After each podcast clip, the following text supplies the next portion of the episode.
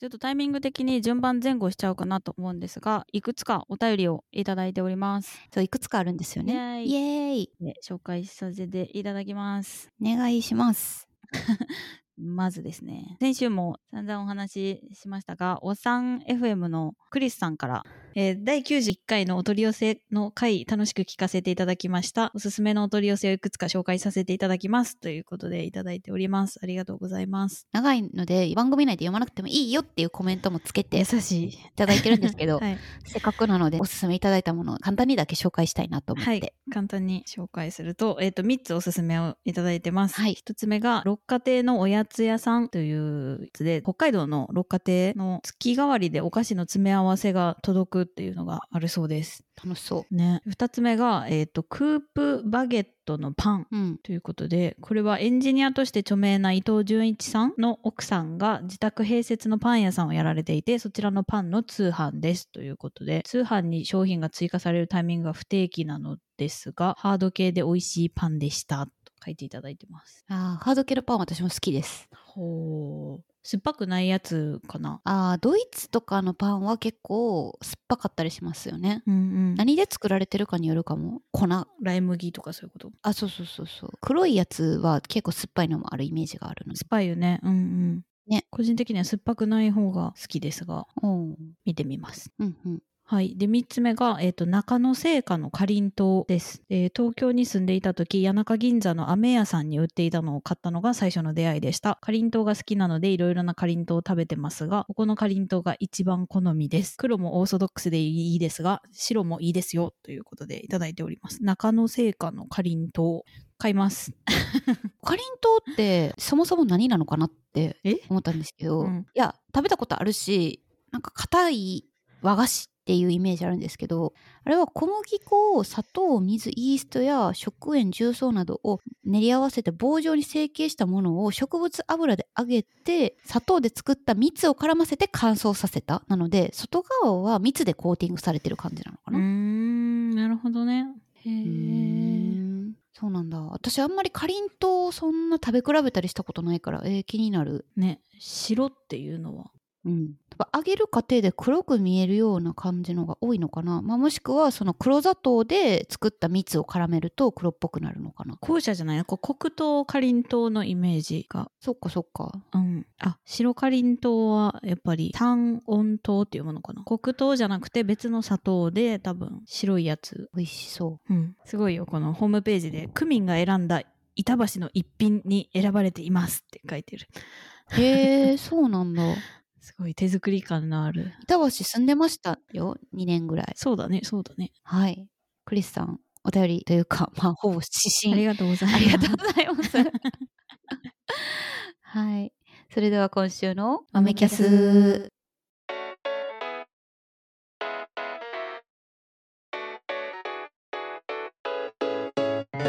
改めましてご機嫌さんゆうですご機嫌さんさきです。まめまめキャストです。学生時代に京都で出会ったミレニアル世代の二人、ゆうちゃんと私さきが気になっているプロダクトやコンテンツ、最近あった面白いことを紹介しながら、耳まめ口まめに語り合う番組です。よろしくお願いします。よろしくお願いしますということで今日はその他にもはい。 2つちょっとお便りを紹介しながらお話ししていけたらなと思ってい ますおーはい。お便り会ですイエーイありがとうございます。イエーイいや嬉しいですねお便り会ができるということが嬉し いね。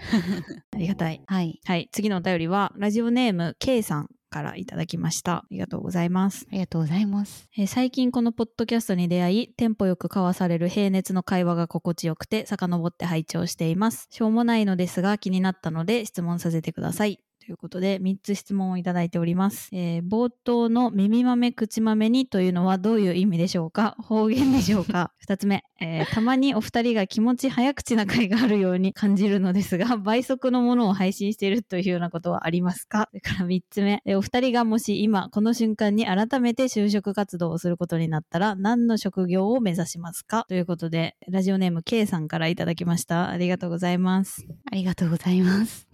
結構私的にはあの普段の会話よりはだいぶ熱がこもってる状態で喋ってるつもりなんですけど平熱 平確かに私も、まあ はい、普段対面で喋ってるよりは楽 しくちょっと体温上がってお話ししてる可能性が高いですけどねまあでも確かになんか他のラジオとかよりは 平熱かもしれない、うん そういうキャラっていうことですね。はい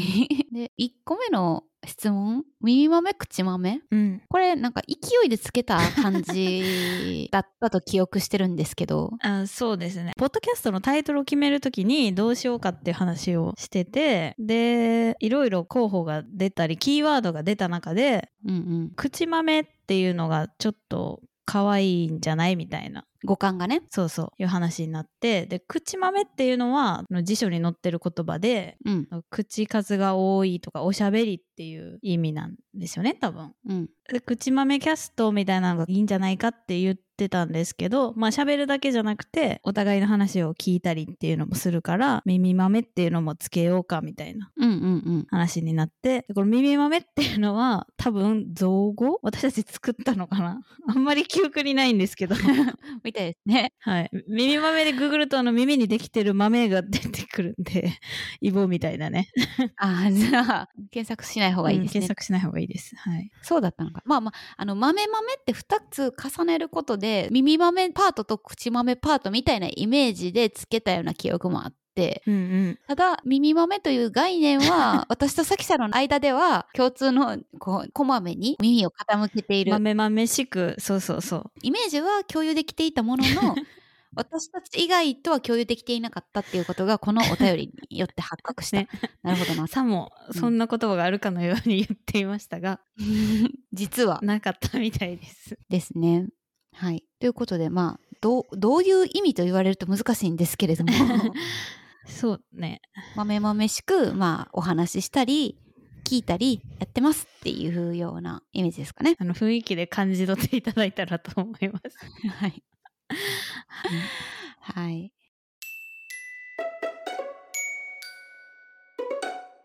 で2つ目のこのたまに早口な回うん。ありましたね。ありました。もうこれちょっと恥ずかしいので、ば あの、ちょっと長くなっちゃった回とかは聞きやすいかなと思って、1.07倍ぐらいにしたことが1回か2回ぐらいあって、 うん、で気づかないかなと思ったら意外となんかあれ今回ちょっと早いのではみたいな 反応をしてくださった方がお一人じゃなくて複数名いらっしゃってですねあうんうんで恥ずかしいので以降やっていませんはい、なのでご指摘はおっしゃる通りなんですけれども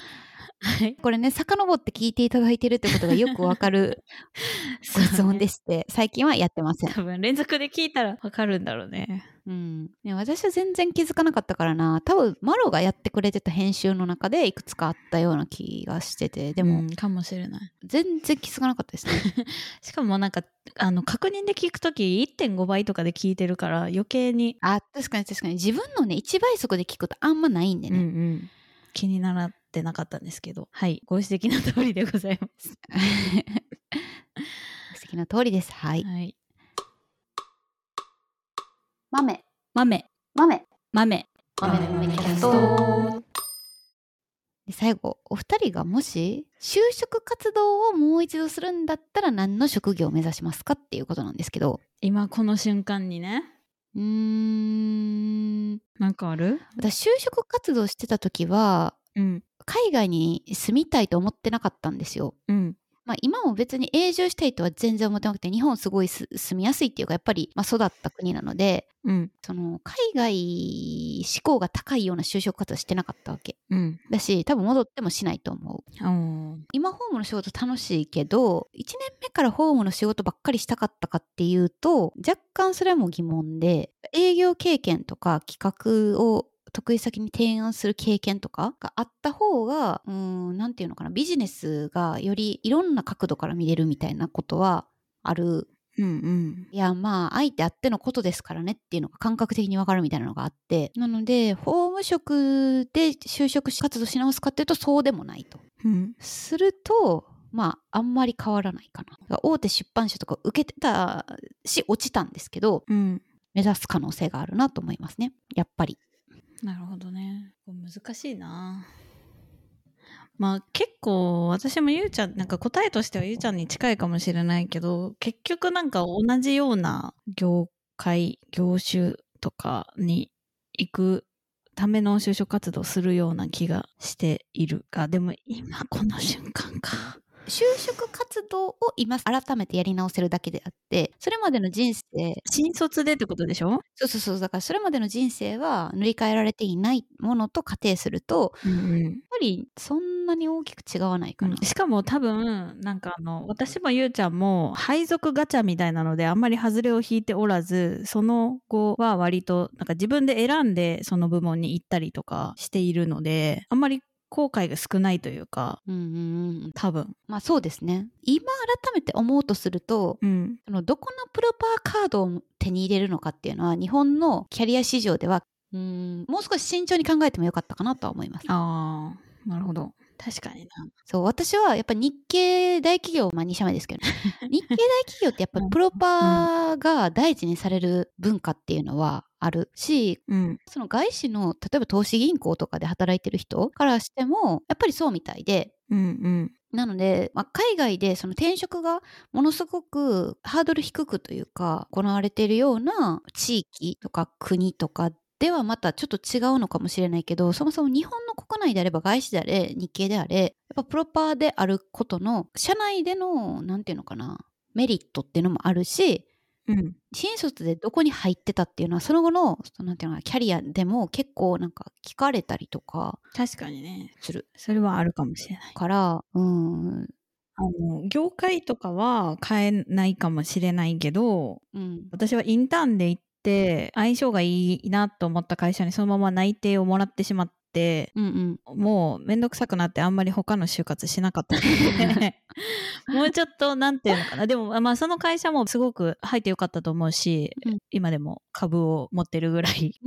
好きなんですけどうんうん別に業界外の人もみんなが知っているみたいな会社ではないのでそういう意味ではもうちょっとネームバリューのある名の通った会社みたいにそういうところの就活をもうちょっと頑張ってもよかったかも。そうねそうなんですよね職種っていう意味だと最初営業次ホームは全然私は悪くないと思っているがしかしうんうんそのやっぱ勢いのある企業のプロパーカードを手に入れるとかうんうんうーんまあ海外に行くか行かないかは別にして例えば商社とかのプロパーカードを手に入れておくっていうのは後の選択肢を広げてはくれないかもしれないけど狭めないみたいな意味でいいかなと思いますね。うんでもまあな今私が戻ったらもっとまともなこと面接とかで言える し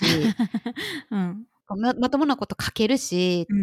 ん多分そんなに就活苦戦しないだろうなって感覚があるその相性さえ良ければ、うん全部の会社に受かるとは思えないけど入ってみてしっくりくるだろうなって企業からはもう少し泣いてもらえる感覚があるけどうんそんなことにもならないからあの時の実力ではもうベストだったと思わざるを得 ない。そうねなあとは私はもしかしたらもともとはコンサルと外資の消費財メーカーとか受けてたけどほうもうちょっとソフトウェアを持ってる会社とかを受けるかもしれないな。おー成長産業というか市場にん入ってるような企業ってこと、そうそういやなんか当時はえたくさんサービス持ってる会社はやっぱりいわゆる大企業的な感じでちょっとあ相入れないなと思っていたし、まあ、今でもそうかもなとは思っててでかつ1個のサービスで柱がドンってあるような会社は、まあ、割とリスクだしあんまりそういう会社で大きい会社って当時あんまりなかったと思うんだけどうん今だったらねいくつか思い浮かぶので、まあ、そういうところに行ってもいいかなって 行ってもいいかなってめっちゃ上から目線だけど 私一社入れてくれるんなら入れてほしいっていう会社はあるんですよ。おそれ聞いてもいいの。いいよ。いいよっていうか入れてくれへんから絶 対どこ任天堂 おーいいじゃんなんでなんで入れてくれへんと思うんですか任天堂は知財とホームがどういう切り分けになってるのかもちょっとねパッと調べた感じわからないぐらいあんまり情報が出てないんですけどうんあの紛争系強いんですよね。うんおーで有資格者しか取ってないんじゃないかと思えるぐらいハードルが高い。印象がすごくある。へえあ、ホームね。でも京都にいるならね、任天堂なんてもうピカピカ。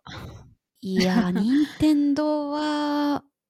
面白そうだなと思いますね。いわゆるコンテンツの時代だもんね。うん、だしホーム戦略的なところも軽装とかなってくると知財もやるだろうけどホームもやるんじゃないかなわかんないけど、どういう切り分けになってるんでしょう。まあ今とかだと、ね、資材もちょっとずつ権利貴族書くような契約とかも見るんで、いいよいいよ。それも面白いなって感じていて、それいいですよ。任天堂はだってしかも世界の任天堂だからね。いやそうで、まあコンテンツ自体もさ、ソフトウェアとか作ってたりとか、まあハードも作ってたりするし、幅があり、で、やっぱ面白そうですよね。あの任天堂の方がこれもし聞いてて こういうポスターあるよっていうのがあったらあのもうどうやってリクルーティングしてるのかないや、ホームとか知財って結構人を育てるのに時間がかかるし、うん今転職市場とかでもかなり人手不足みたいでうんうんでもまあみんな来たいんやろなって思います ねうんそうでしょうねだって今任天堂ホーム部ってググったら最強って出てくるよいやそうねそうなんですよ強いって有名なんですよへえ任天堂のホーム部門はこれまでに関わった多くの裁判で勝訴を勝ち取っているというのが出てきますねうんうんそうなんですよ強いらしいしまあそうビジネス自体もさなんとなく面白そうだし、んでまあ海外もこう展開していってて、うんまあ面白そうだなと思うんでうんわかるねなんか楽しそう でもその転職してみて思ったのは外から見えている企業の像と中に入ってみての感覚っていうのはかなりずれてることがやっぱ多いうんうんのでその今の会社も別にそのうわ入っちゃったと思ってるわけじゃ全然ないけど、うん見え方は全然違うから任天堂ね入りたいですけど 入れるならでもやっぱ中の人から見たらいや全然違うよとは思うと思いますけどねはい。えっ、と、ラジオネーム K さん、お便りありがとうございました。ありがとうございましたマメマメキャストがあると き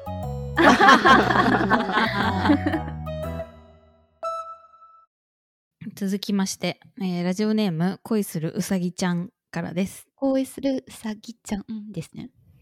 はい。えーゆうさん、さきさん、こんにちは。えなんでスルーするの 待ってえ、よ。知らん何それ。ライティの さ。ああ、はいはい。はい。はい。わかりました。はい。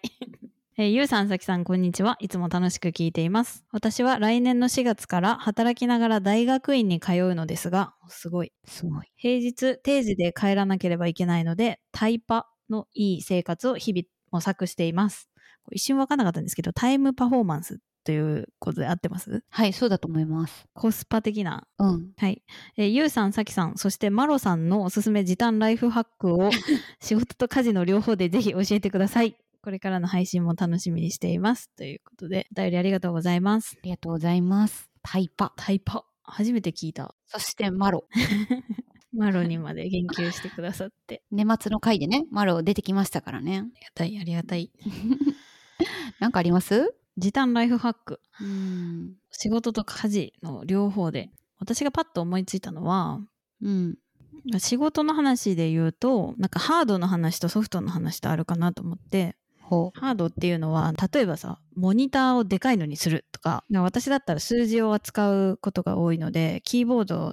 に点キー付きのやつに必ずするとかう。うんうんうんうん。そういうそもそもの環境を整えるみたいなのって意外と時短時短効率化に効くというかうん。それ大事かなと思ってますね集中できるようにちょっと椅子をいいのにするとかね確かに。ほんでハード面は自分がやりやすいように整えるっていうことをまあ割と意識してやってるかなと思います、まあ、あとは仕事の中身の話でいくと、まあ、中身でもないけどちりつもで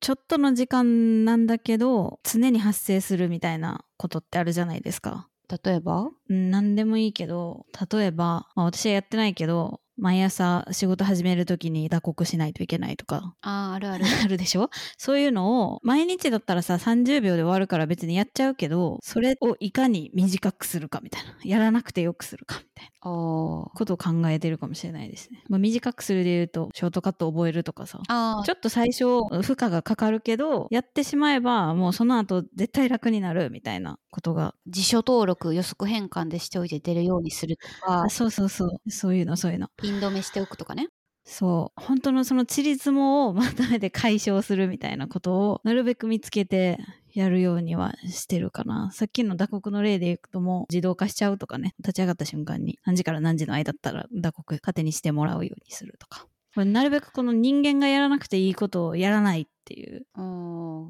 仕組みうんとかツールとか使ってそういうふうにやりたいなと思っています。なるほど私は結構その頭の中に情報を置いておくっていうことをなくそうと思ってて、うんうん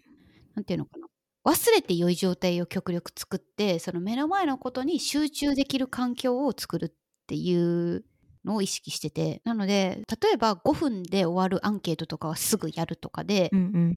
あいつかやらなきゃっていう脳のキャパを取らなくていいようにして効率よく目の前の仕事をできるようにするみたいなことをしたりとか、うんこうイエスノーで答えられる質問とかはうんうもんう早めに返してあげる、軽いやつスケジュールとかもすぐ返事するそして脳のキャパを最大限開けるという感じですかねうんうん、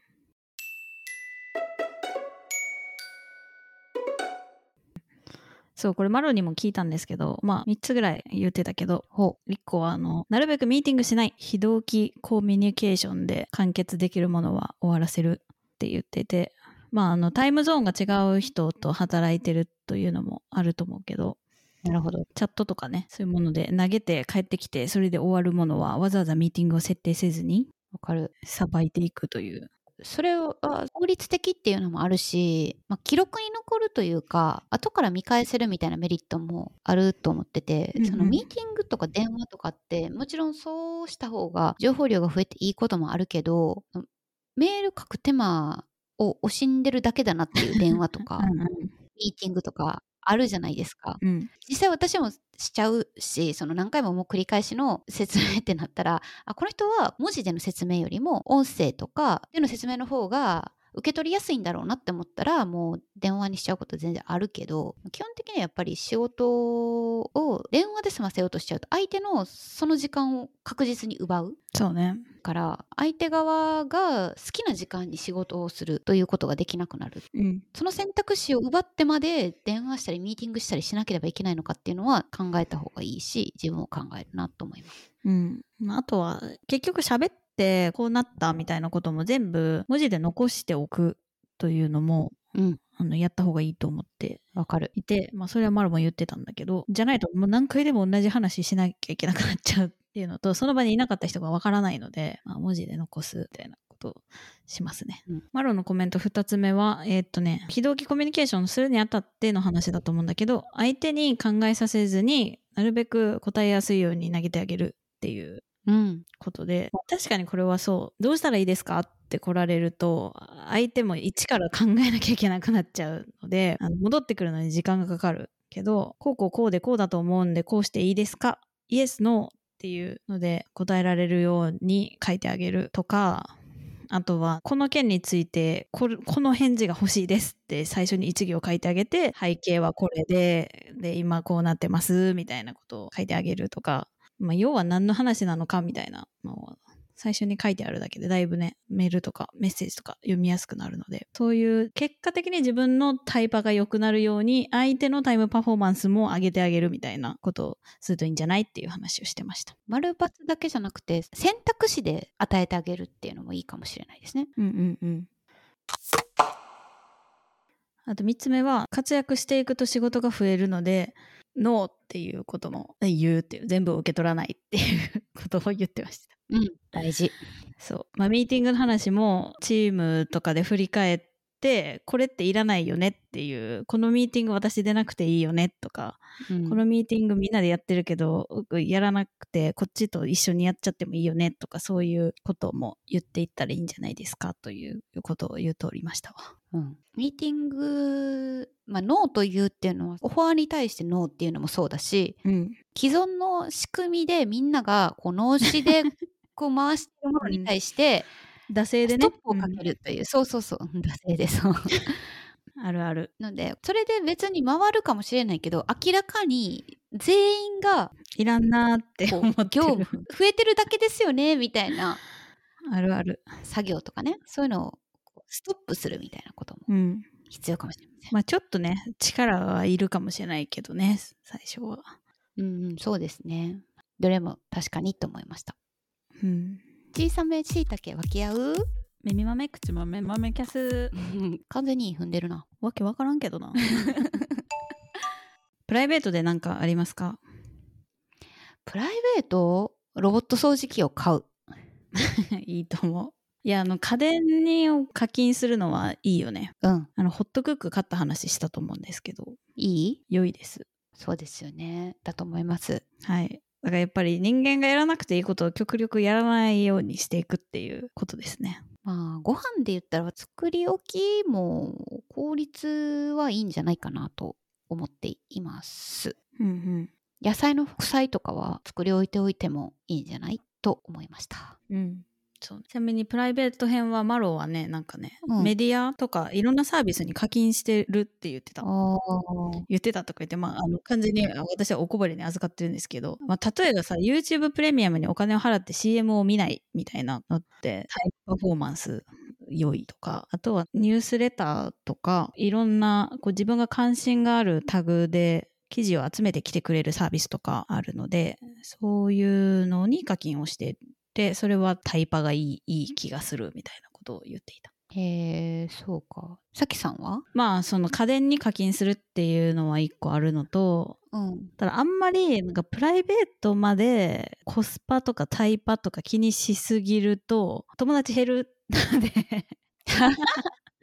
まあ、家事的な意味じゃないプライベートっていうのはさ。正直ねあんまり効率中にならない方がいいかもなって思う時もあるで家事もさ私は結構料理してるとメディテーションじゃないけどこう癒されるああ。部分があるのであえてこう手をかけてやりたいみたいな時もあるんですよねわかるわかる。餃子皮から作ってる時とかそんな感じ。うんうんうんまあ、冷凍餃子買った方がタイパはいいんだけどちょっと手動かしたいなみたいな時もあるじゃないですかあるある。だからなんかあんまりこれ効率悪いなとか思いながらやるんじゃなくてそういうのを気にしすぎないやりすぎないのも大事かなとちょっと思ったりしましたそうですね。まあ、大学院行くってなるとね、まあ確かにねそうそう、時間がさなんとか時間を捻出しないといけないっていうもう講義を聞いてる間にメディテーションも済ませてしまうぐらいの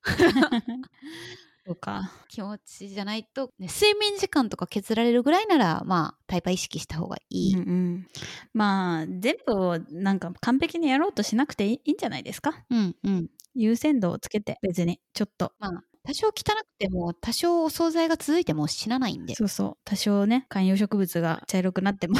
大丈夫大丈夫 ということでいや楽しみですね4月から大学院ね、そうですね。いや、新しいそういうこうチャレンジするのいいですよね。うんうん人生長いか らな。大学院での勉強も楽しそうだなと思って、お便りを読みました。はいということで恋するうさぎちゃんさんお便りありがとうございましたありがとうございました。はいというわけで「まめまめキャスト」では今年も皆さんからのお便りお待ちしております概要欄にある Google フォームから送っていただくか「ハッシュタグまめキャス」をつけてつぶやいていただけると嬉しいです TwitterX やポッドキャストアプリでのフォローもぜひお願いしますそれではここまでのお相手はさきとゆうでした。それではご機嫌さん。バイバイ